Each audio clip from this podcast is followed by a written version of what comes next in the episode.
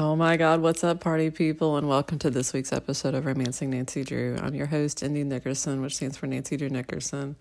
You can find me at that handle on Twitter, or you can find me at Romancing Nancy on Twitter if you are so inclined. I don't recommend either. but that's just me. Welcome to season 12, bitches. Oh my God. We are back in the Nancy Drew files. Um, we're back in 1988, I believe. Let me just check real quick. Yep, we're in August of 1988, so we're just chugging along. Real, we're real good here. Uh, this is case number 26, Playing with Fire, which, oh my God, so fucking on the nose, y'all. Oh my God. Okay. Cover. So this one is mostly white, like just gazing into a sea of white as though we're in some sort of blank null space where podcasts happen.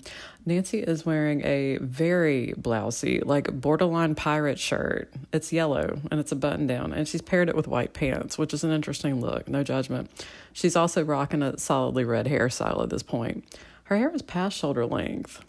She's also gazing at us like knowingly, like, yeah, yeah, bitch, I know that I am playing with fire and I'm here for it. Directly behind her, like kind of looking over her shoulder as though he is photobombing her selfie is a dude with his denim shirt which is unbuttoned nearly to his navel so he's he's trying to give romance novel cover and he is failing utterly he's got his hand tucked into his pockets we all know what that means to his pleated gray pants with a black belt he has dark hair and he is not Ned. Like that's that's really all you need to know about him. Anyway, in the background is Nancy wearing the exact same outfit, standing next to a woman whose dress is on fire. I hate everything about that. We're going to get to it. Oh my God, we're going to get to it. Anyway, okay. So, if you will remember, Wings of Fear, which, oh my God, yes, everything, everything, it's giving everything. Uh, Wings of Fear is the one where Nancy is on an airplane because she's trying to catch the person who is engaging in smuggling slash sabotage as always. And that's the one where Bess learns to actually like legit be a flight attendant if one can d- learn to do so within like a 48 hour span. So the dude who owns the airline, whose name is Preston Talbot, but because he's now decided to diversify into hotels, I'm like, so now you are Richard Branson. So that's who I'm going to picture for you at all times now, Richard Branson. Richard Branson has decided to his name, the name of his is Victory Airlines, so it's Victory Hotel, and I was like, you're giving World War II era, like maybe that's what you want. Maybe that's what we were into in 1988. IDK. Anyway, he has invited Nancy to come to Los Angeles, which Nancy is deeply excited about. Who would not be? It's Los Angeles. Um, so that she can explore the wonderful world of Napoleon artifacts, which are burned in a fire. Um, oh my God. Like, Okay, so here's the thing. Richard Branson is holding a some sort of benefit or fundraiser or charity gala or some shit. It's it's the kind of thing where you're like, I don't want to get the cops involved for negative publicity reasons, and you're like, yes, of course, sure. That's that's what I like to do. I like to have like people who are into chaos and also burning shit to be running rampant around my hotel at all times. That's what I'm here for. I'm not here for security cameras because that would be too much. That would infringe upon privacy, and we ain't here for it. So he has decided to invite Nancy out because she did so smashingly well earlier when she was finding out whoever was smuggling in artifacts into his Victory Airlines drug front. Because as we discussed last time, his airplane, his airline seems to consist of like maybe two airplanes, and all of it is run out of like a six story tower. and we're like, You've got all of three employees. Are you sure this isn't a drug front? Like, are you absolutely positive it's not a drug front? We all think it's a drug front. You need to know that. Also, we're pretty sure that half of your staff is probably gay, and we're fine with it. Like, good for you. Good for you. Anyway.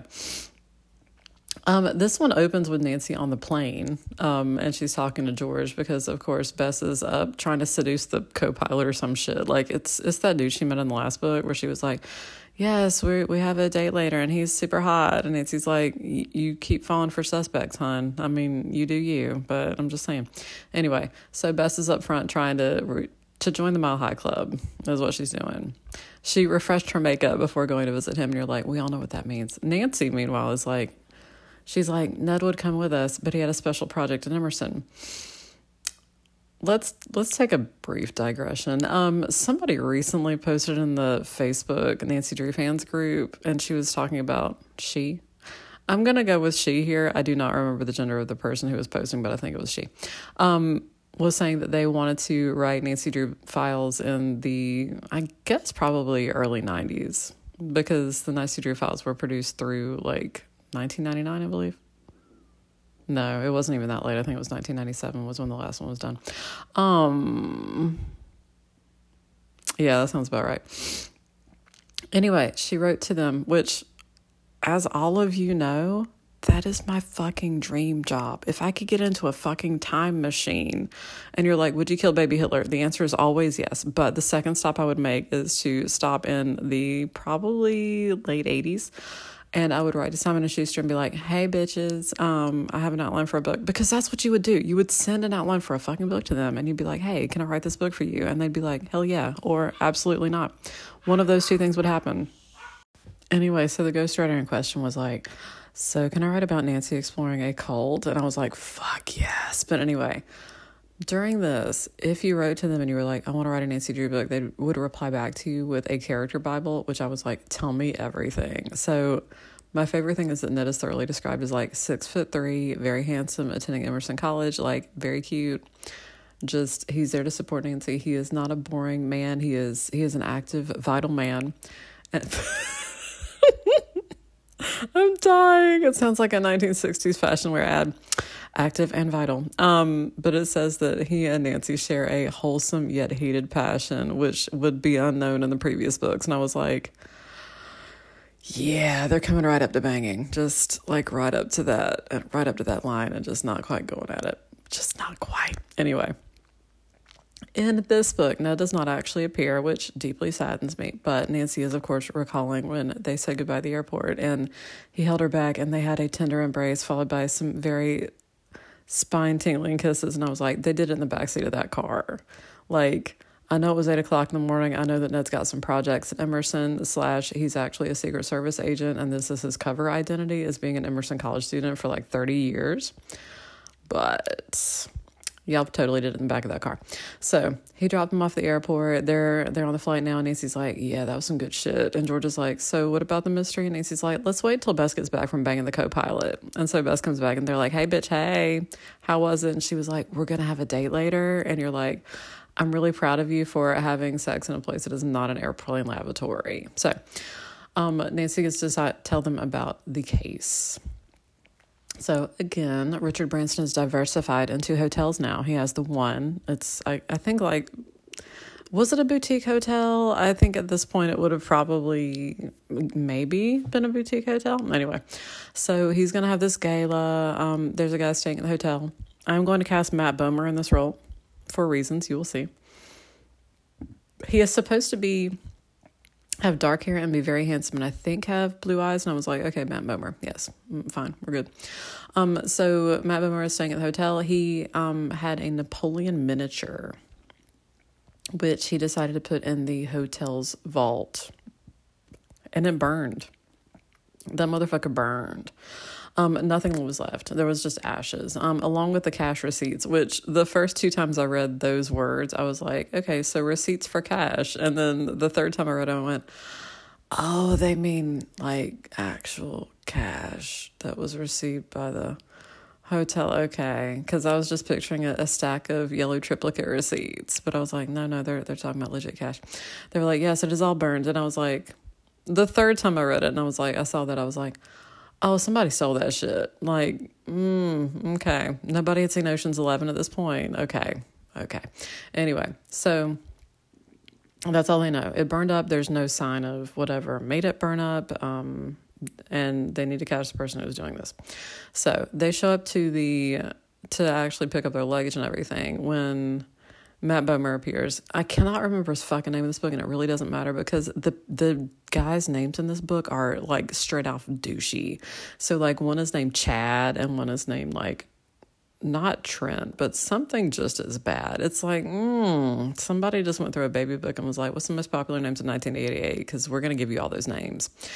Um, so Matt Bomer steps up behind Richard Branson and it's like, "Hey, girl, hey, I did not that, not know that detectives could be so sexy." And Nancy's like, "Why don't you choke on a dick?" Like she is extremely cold to him, and I'm here for it. She's like, "Bitch, I ain't here for this." She's used to hearing this, but not with the added like, "Oh, you're so sexy though," and she's like, "Why don't you shut up?" I was like, yes, thank you for not falling for the first hot guy. Um, anyway, so she's pulling like her woven straw bag tighter on her shoulder, and like they're going through the luggage carousel and everything. When Bess is like, Oh my God, Nancy, your bag's on fire. And Nancy looks over and, and there is indeed smoke emitting from her bag. So she runs out of the terminal and throws her bag in the middle of the road where it fucking explodes. Because we know how to kick off a book, y'all, and it's with an exploding handbag. It's actually not her handbag, it's like her tote bag. Anyway, so one of the like, okay, again, this is pre 9 11. So, like, uh, mm, what's going on? I don't even know. Did, was TSA, did it even exist? Was it just a twinkle in some senator's eye? So, like one of the airport security guys runs up to her and he was like, "Who threw that bag?" And Nancy was like, "I did because it was." And he was like, "Shut up and put your hands on your head." And she's like, uh, "What? It was. It wasn't." He's like, "It blew up." And so Bess and George come up and they're like, it wasn't her. It wasn't her. And he was like, Are you with them? Then get your hands on your head as well. So then Richard Branson comes out and he's like, Hey, they're with me and they did not blow up their bag. And the cop is like, That's legit though. And Nancy's like, Thank you. So the cop is just standing there and he's like, Oh my God, Richard Branson spoke to me. The hand he touched, I shall never wash again. And so Richard Branson is like, What the fuck was that? That was pretty fucked up. And he's like, I know, right? What the fuck? They don't know who put it under a bag. It could have been anybody, et cetera, et cetera. Matt Bomer standing right there and he's like, Man, that was weird. Um, I just had to go check with security for vague reasons. Is everybody okay? And they're like, No. And then the cop is like, Oh, I think you're going to have to go make a statement. I'm sorry. I was blinded by Richard Branson and his shiningly white teeth. So, yeah, we're going to have to go do that. So, they go make a statement. They go to the hotel. They're staying at the Victory Hotel, which, again, giving 1945 vibes, but okay, that's cool. Um, they're in a suite. Everything is just really cool and everything. I, I think that Nancy still had her handbag and I don't know. It seems like she didn't lose anything necessary in that tote bag, which that mm, what were you doing with your carry on that didn't have your necessaries in it, girl? Or do you always double pack because you're always expecting somebody to blow up one of your bags? That does seem on brand for her. Anyway, they get to the hotel. Um, I think that Bess is like, yeah, can we just not plan anything for later? Because as you know, I've got a, a healthy, wonderful sex date, and Nancy and George are like, we and we love it for you. We're here for you. We love it. Um, so they go interview everybody that they can think of. They talk to the people at the front desk who they're like, no, no, we noticed nothing weird. Um, they talk to the people who put the stuff in the vault. They didn't notice anything weird, etc. Um, yeah, like nothing, nothing really seems to add up. Nothing, they don't learn anything new really. Um, so Nancy talks to Matt Bomer again, and she's like, "Okay, is there anything you can tell me?" And he's like, "Oh, well, um, it's kind of weird. Like this other person also." She had a Napoleon manuscript, and it also the same thing happened. Matt Bomer also tells Nancy that he received a note under his door that said that he had to give them a million dollars or they were going to destroy the Napoleon miniature. Like he had 24 hours to do it. Clearly, he did not do it and they destroyed the Napoleon miniature. And Nancy's like, You do not seem broken up about this. And he's like, No, it's fine. and Nancy's like, Oh, okay. Um, that seems like it, it was a really expensive thing though. And he's like, Yeah, but I got it for free. And I mean, if I get anything back from the insurance, I'm just going to give it to charity. I mean, it's fine. And Nancy's like, Oh, okay. So so that makes it sound like money was not the motivation in this that you know if if it were destroyed then any money he gets back he's going to give to charity anyway so it's fine it's weird but this also means that the insurance investigator is on scene the insurance investigator for this will be played by Stephanie March, who is Bobby Flay's ex, and also played an ADA on Special Victims Unit. And she was also the lesbian that Jack set Liz up with on 30 Rock. So get her fixed in your head. Yes, she is playing the insurance adjuster. Picture her at her steely best. So she's there and she's like, Yes, I'm investigating the crime and everything seems fishy. And Nancy's like, Yes, it does. You are not wrong about that. So, um, when Chick talks to Matt Bomer again, and he's like, Yeah, they tried to extort me. So I think that he got his extortion note on Wednesday night. He had not paid up by Thursday night, and like at 3 a.m. on Friday is when like apparently the fire alarms went off or or something went off to make them check the vault and find that it was empty and everything was burned. So, um, and again, when she checks with the fire people, they're like, yeah, no sign of an accelerant. We have no fucking clue what happened. Just, we're doing an A plus job. Just fantastic. So, good jobs.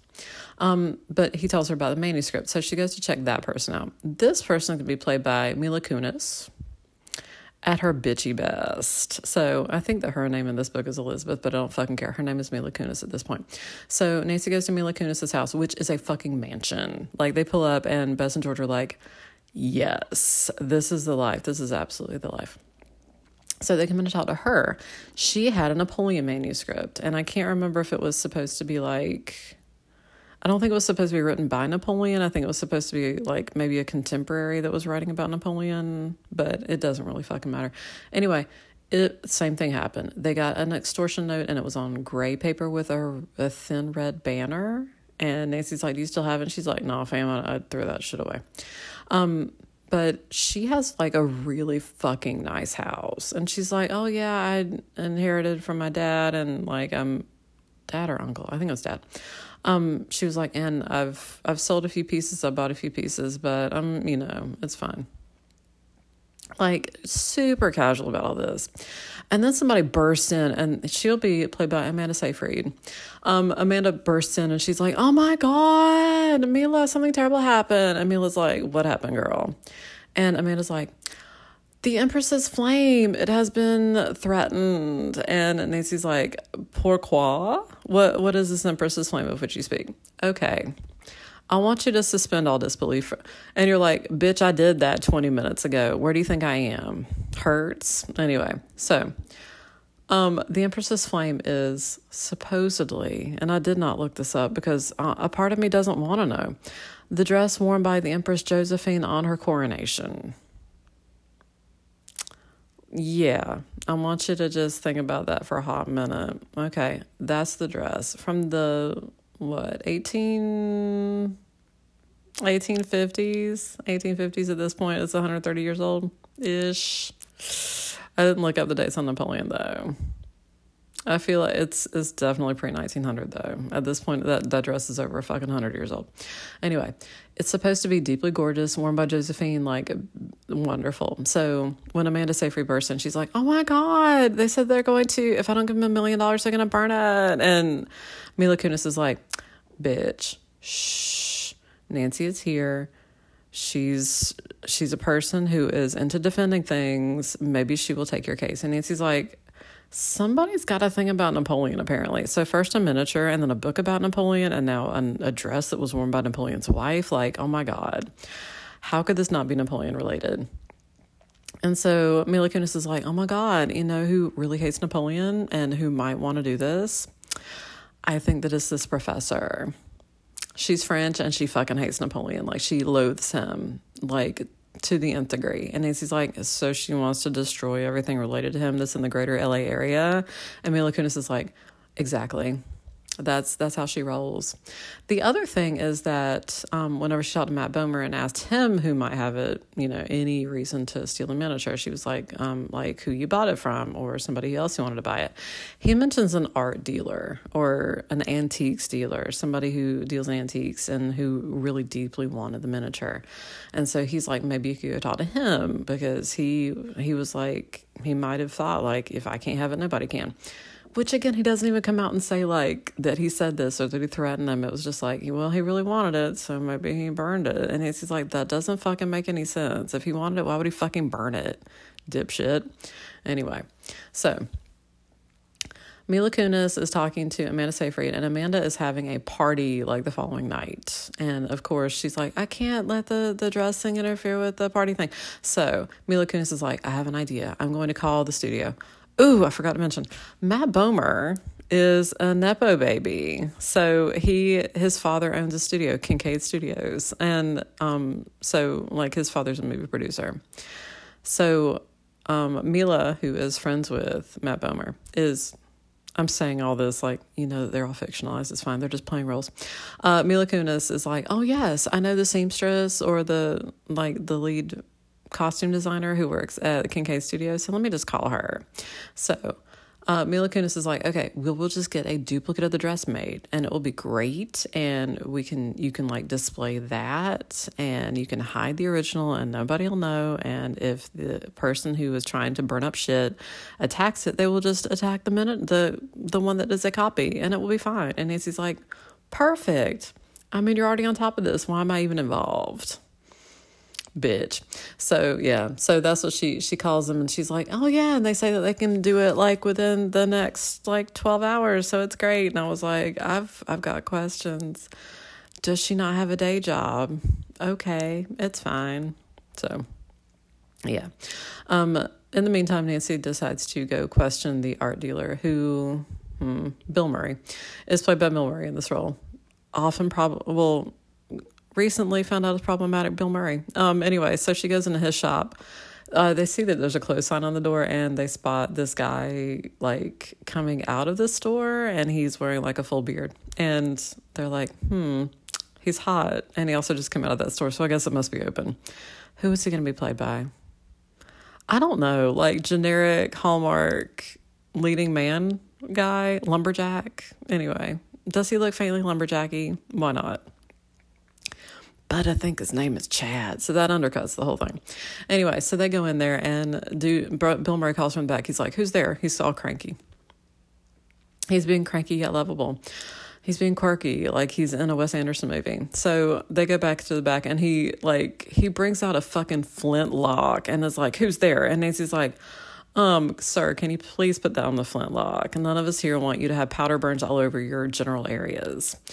And he's like, Oh, I was cleaning this. I did not even realize I had it in my hands. And they're like, That's what everyone says when the cops show up. Like, Oh, I was just cleaning it and it accidentally went off. It's fine. So Nancy asks him about the miniature and he's like, Oh, yeah, that miniature was fucking awesome. I loved it. I was here for it. I wanted it. And Nancy's like, So, so much that you maybe would set fire to it. And he's like, Why would I set fire to it? Napoleon is fantastic the frame alone, oh my God. And so Nancy's like, okay, so, okay, okay. So you wanted to buy from him? And he's like, yeah, because I tried to buy from the Sheik, but the Sheik wouldn't sell it to me. And Nancy's like, uh, pourquoi? The Sheik. Tell me more. And so um, Bill Murray is like, yeah, so Matt Bomer was playing poker with the Sheik, and that was what they that was what he decided to get for his bid. Like he won the poker hand, and that's what he asked for was a Napoleon miniature. And the Sheik really didn't want to give it up, but he did. And Nancy was like, "He really didn't want to give it up, did he?" Hmm. So Nancy gets his number from Bill Murray. The Sheik will be played by Naveen Andrews, who played Sayid on Lost. I have a very limited amount of pop culture references. anyway, also he's hot, so he can get it. It's fine. Um, so Nancy calls him, makes an appointment, and shows up to, and she goes to, and okay. I would say that we're like leaning into racist stereotypes. He does not have like an Aladdin mansion, but we're definitely talking like some massive columns. We're talking like all the trappings of luxury. The Sheik is living just outside LA. I think I can't remember if he's in Malibu or Palisades or anyway, but he's he is in a fucking nice part of town. Um, they pull up and Bess and George are like, Yes to all this. You take us to the nicest places. Oh my God. Anyway. So they go in there and Nancy talks to the Sheik and she's like, So he wanted off you off our poker game. And the Sheik's like, Yeah, yeah, I, I didn't want to part with it. I, I fucking love Napoleon. He's fantastic. My fiance, who I'm marrying on Saturday, BT Dubs, um, yeah, she loves him as well. We're, we're both enthusiasts. So Nancy gets the vibe from him that he would not have done this. Um, he he seems like sad that he lost it, but he's not like being sour grapesy about it. So she's like, okay, okay, like it's fine. Um, so then they go to the party. Again, Amanda Seyfried's house. Amanda in- inherited her house from her uncle, who said that she could not sell any of it. And um, what Nancy found out is that the Sheik desperately wanted the Empress's flame for his fiance because she fell in love with the dress and she wanted to wear it for their wedding. Like, wear the dress. Um, but Amanda could not sell it because it was one of the provisions in her uncle's will that she like basically maintain the collection. so she can't sell it. So she's got all the all these fantastic items that she can't show, she can't actually sell. So uh, they go over to her house. She's setting up for the party, and um, she's decided to put both the original dress and the copy of the dress in a like un it's like a tamper proof locked box like each one of those is in a separate box. And so Nancy goes to look at them. She's like, "Oh, this looks great." Like if Nancy brought a party dress, but whenever she shows up, she's like, "Oh, we were doing Met Gala. I was unaware that we were doing Met Gala. Um, I would have packed a much larger suitcase with some crinolines, but that did not happen." So they go up there and they're looking at the dresses, and Nancy looks at both dresses and she's like, these are both in like excellent condition. And Amanda's like, I know, right? They look so good. And Nancy's like, no, like really good condition for a dress this old. Like, we're look at look at the like the color. It's just fabulous. And Amanda's like, I know. And um, Mila Kunis also shows up and she's like, I know, they are fantastic, aren't they? Yes, oh my God. So they leave Nancy, Bess, and George up in the room to like check everything out, make sure it's okay before the party. Um, and the Josephine dress, the Empress's Flame, has a like little crown pendant on it. And Nancy's like, "Oh, that's cute." And this is the thing that's fucking ridiculous as shit to me. Okay, Nancy looks at the dress and she's like, "Okay, let's check out the room, check out the security, make sure that you know if you know can anybody get through the windows, etc."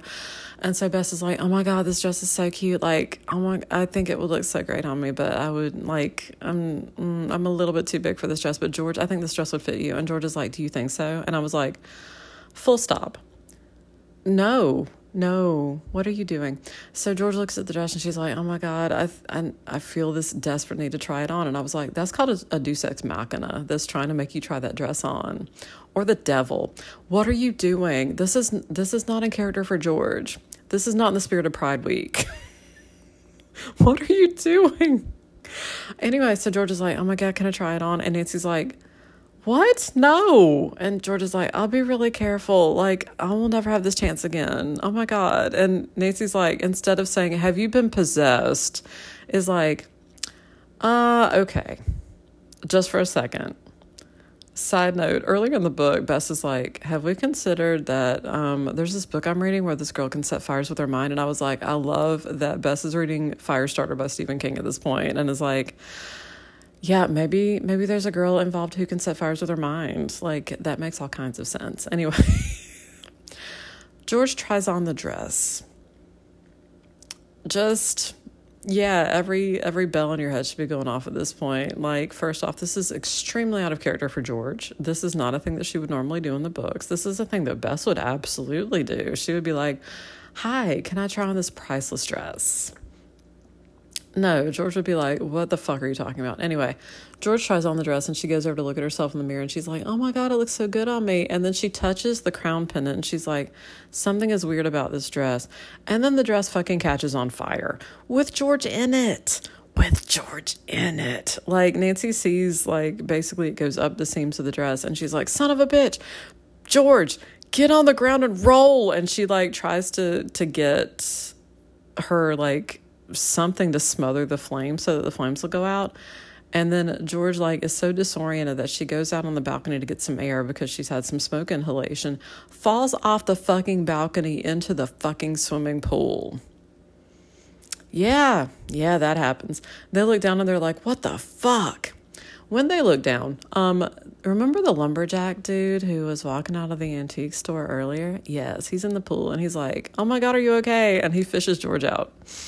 Um, she is now wearing a ruined dress, like patches of skin poking through, just all disoriented and weird. Um, everyone's like, "Oh my god, is she okay? Give her about some mouth." And and Chad, and Chad, the lumberjack, is like, "She's breathing. It's fine."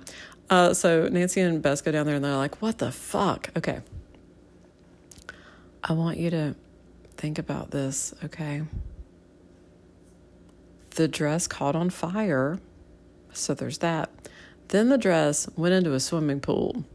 It's a tattered, sodden mess at this point. And so Amanda comes up and she's like, Oh my God, what happened? And Nancy's like, Um, so George was trying on the dress and it caught on fire and then she fell in the swimming pool. And Amanda's like, Oh my God. Oh, like they bring George into the house and she's like, "Oh my god, is she sopping wet and sitting on my silk couch? Oh my god!" And they're like, "Um, he, she's, um, she's just been through a lot." And Amanda's like, "Oh my god, okay, I guess we should call an ambulance. Uh, it's okay." So, jeez. And Nancy's like, "I'm really sorry about the dress," and Amanda's like, "It's okay. I mean, it's fine." And you're like, "Really?" This priceless antique dress that you're just like, no, it's fine.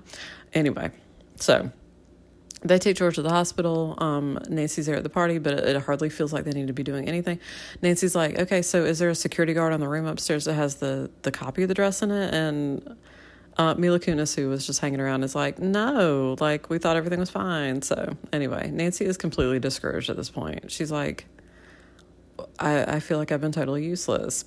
Um, when the insurance investigator, Stephanie March, shows up and she's like, Nancy, I've solved the case. And Nancy's like, oh, well, shit. Okay. Okay, cool. Um, so Stephanie March takes Nancy to Richard Branson's office and she's like, look here. And he has the same stationery that the the extortion letters have been delivered on. So Nancy, after this chapter ending moment, is like, um, yeah, but his office seems to be fairly highly trafficked. So, um, I don't know if this is a slam dunk that you think it is. Also, negative publicity. Also, what would be his motive? Also, blah, blah, blah. And Stephanie March is like, I know that it's not perfect, but I'm going to find evidence. And Nancy's like, You get on that, hon. You get on that. So, in the meantime, Nancy's decided to track down the Napoleon hating professor who lives on a houseboat with at least four cats. I love everything about this. Um, when they invite, when the professor invites Nancy in, like she's like, "That's a lot of books and also a lot of cats." And whenever Bess was like, they were walking up to it, Bess was like, "Oh my god, I think it would be so romantic to live on a houseboat." Nancy's like, "I'm sure it's cramped and like not as awesome as you're picturing." And then they walk in, and Nancy's like, "Oh, I was wrong. Like, there's a lot to love about this." So they're talking to the professor, and the professor professor is like yeah, I desperately wanted that manuscript. And Nancy's like, so you like this, you wanted to hate read the Napoleon manuscript because you fucking hate him so much? And the professor's like, no, I love him. He is fabulous. He's fucking Napoleon, short king. Love it. And Nancy's like, huh. Oh, okay. Okay, that's, hmm. Mm, okay. Okay.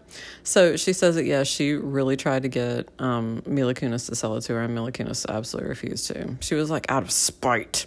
Um, I think that actually that she had bid on the manuscript, like both of them were bidding on it, and then she was like, she outbid me just to fuck me up. Like, I ain't here for her. She's a bitch. And Nancy's like, I mean, you're not wrong. She is a bitch, but that's fine. So, um, you know, I can't. Oh, oh, the other thing is that um, Chad, the lumberjack who fished George out of the pool, was like, "Man, you're hot. I see all that flesh coming through that that dress. Are you doing anything later?" So Nancy's like, "Okay, we spotted him coming out of the antique dealer's place. We and then he was at the party where the dress was caught aflame. We we don't know. Um, you should date him." And George, who of course is recovering from an injury, is like, "Well, he already came to see me in the hospital." And he asked me out. And he's like, "You should you should follow up on that. You should just follow that trail to wherever it goes. Chase that beautiful butterfly." And George is like, "I mean, if you think so." And Nancy's like, "All y'all get some. Just just do it." And that's at college, but please understand that I'm cheering for you. So, um, let me think. What? Oh, I think I can't fucking remember exactly what happens to do this. Ooh, ooh, okay, I think I do. I think I do. Okay. So the thing is that like Nancy goes to visit the sheik and she sees that um his fiance has a copy of the Empress's Flame. And she sees it and she's like, "Oh my god, she has it is is she in? and no. So this is what Sheik Abdullah tells her. Um he purchased or um, Sayid from Lost, he tells Nancy that he purchased it and then he found out after that it was almost certainly a copy. But he paid like a quarter of a million fucking dollars for it. And um like basically his fiance doesn't care as long as it's like to her the genuine dress. Like that's that's all she fucking cares about is that it's at least like an authentic rep- reproduction. And he's like, and it's perfect. Like I have no complaints about it. It looks great. I'm here for it.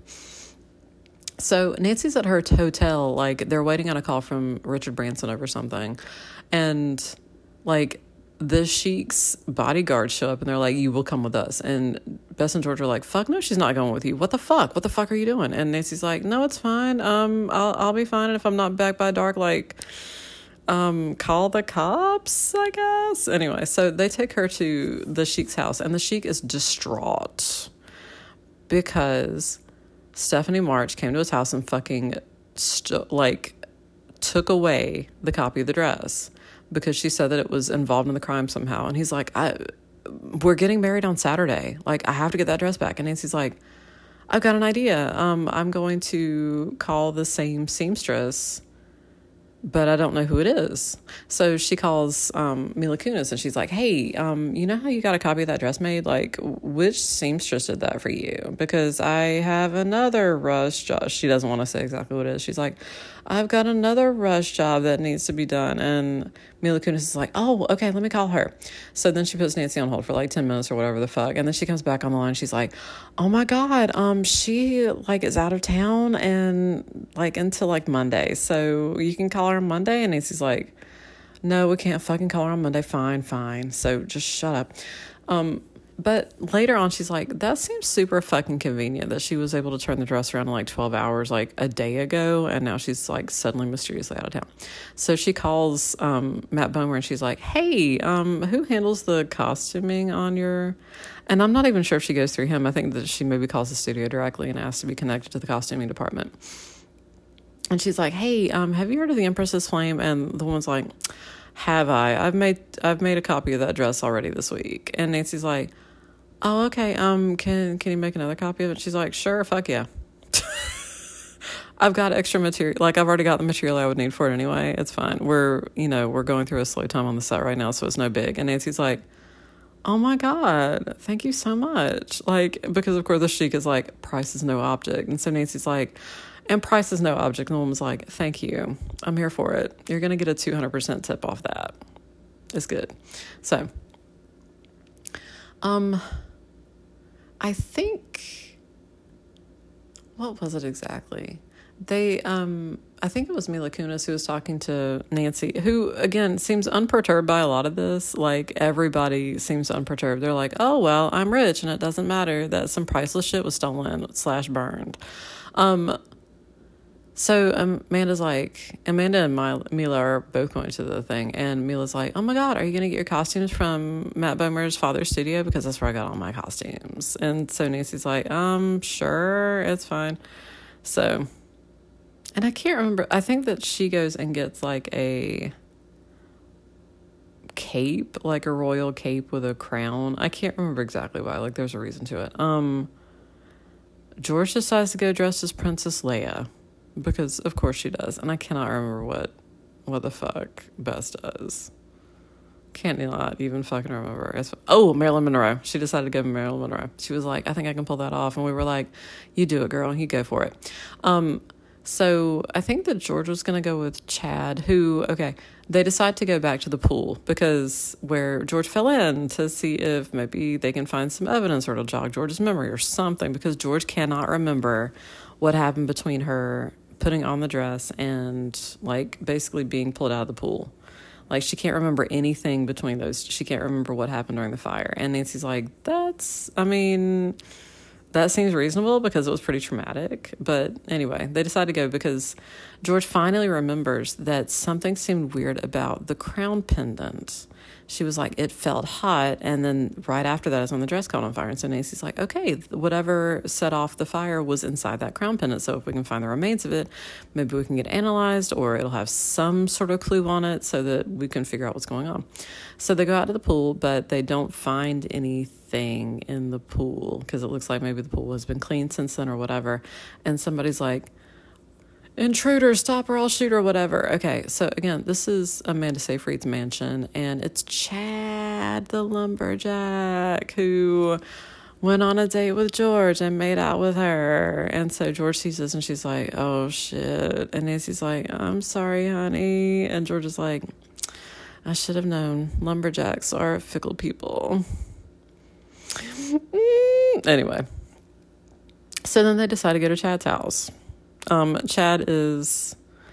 Um, George said that she's been to Chad's place, and Chad lives in like a mansion like everybody else. So they go to that place, and after they break in, they find that it's basically empty, as though he's just moved into it, maybe. And all of his shit is in a, in a back room, and they've got like chemistry equipment, and they've got a manila folder full of stuff about Nancy and her friends, and it just looks super sus. And they all look at each other and they're like, "It's Chad." It's been Chad the whole time. So, anyway, okay. So that's what I've decided.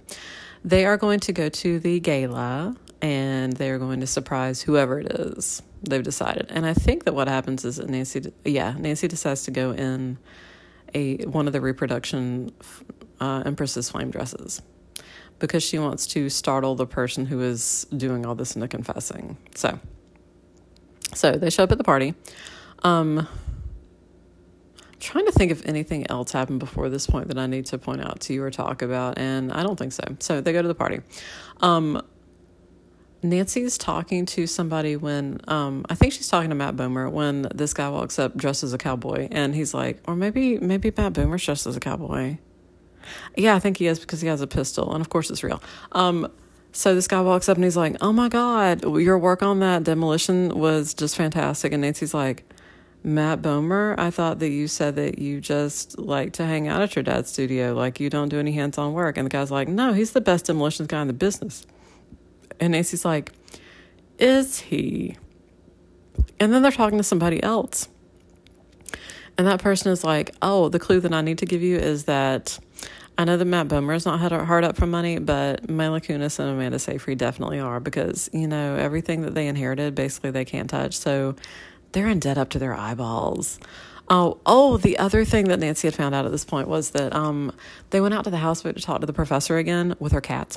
And they walked in and there was a shirt that had some like a blood stain on it and the water faucet had been left on and the cats are all meowing and Bess is like, Can I feed them? Please can I feed them?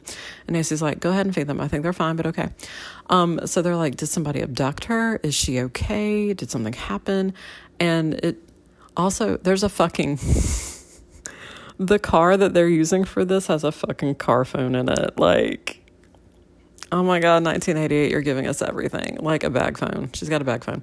Um, so she's talking like I think that the professor, like Nancy's trying to reach the professor, and she found the professor finally calls Nancy back, and she says, "Oh, I'm in like in, in actual LA, like an hour away or something." And somebody she had found out that the Napoleon manuscript that apparently burned in the fire is now available on the black market. And Nancy's like, is it?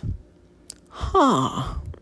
Good to know. That's around the same point that um, Nancy Bess and George were driving somewhere up a, I think it was to the Sheik's mansion actually, when somebody drove up next to them and dumped like a a cup full of like very viscous oil onto their windshield so that they would just, you know, go over a cliff and it would be untraceable because nobody would question the black oil on their windshield. It's fine.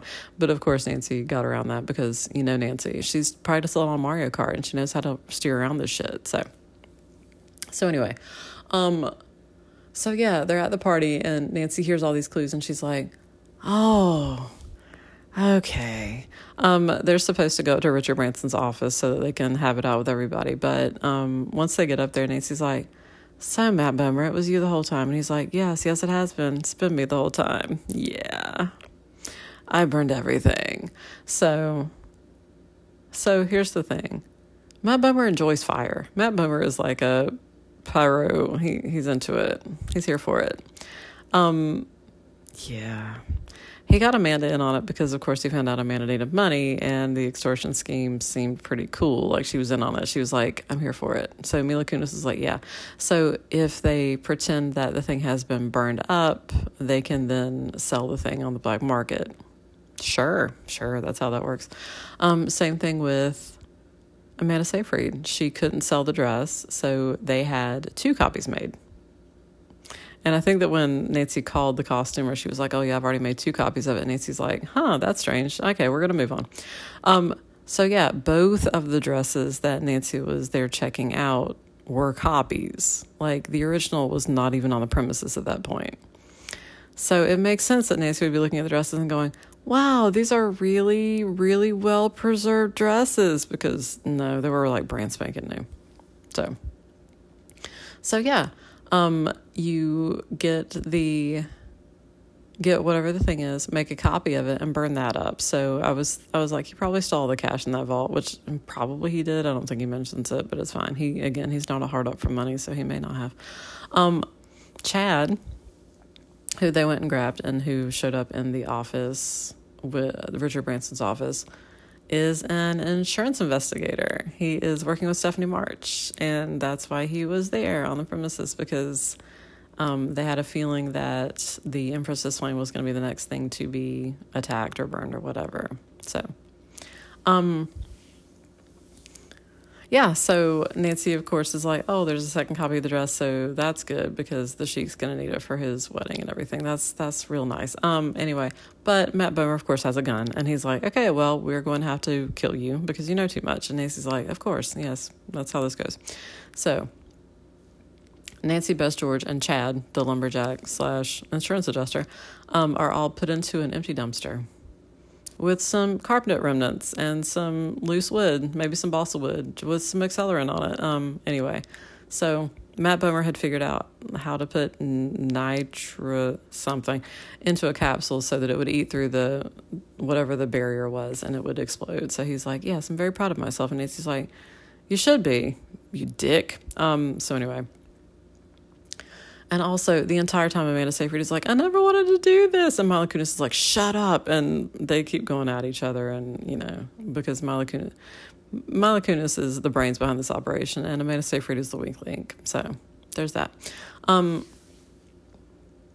so yeah, they're thrown in the dumpster. They throw in some sort of thing which is going to explode. Like they can tell that it's got a fuse on it and everything. They're they're tied up. So Nancy, of course, like manages to untie herself by rubbing her ropes on some sharp item nearby.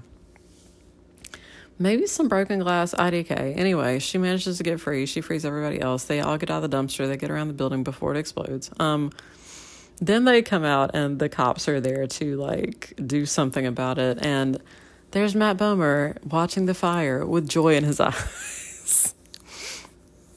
so they walk up behind him. They're like, guess what, bitch? And he's like, no, and everything's done. So, yes, we, we caught the baddie. Just a spoiled little rich boy who'd like to set shit on fire. Yeah, good times. Yeah. So, um, Nancy goes to the Sheik's wedding. we don't get to see it, sadly. Um, so we're in the um I think the limo that's taking them to the um, airport afterward.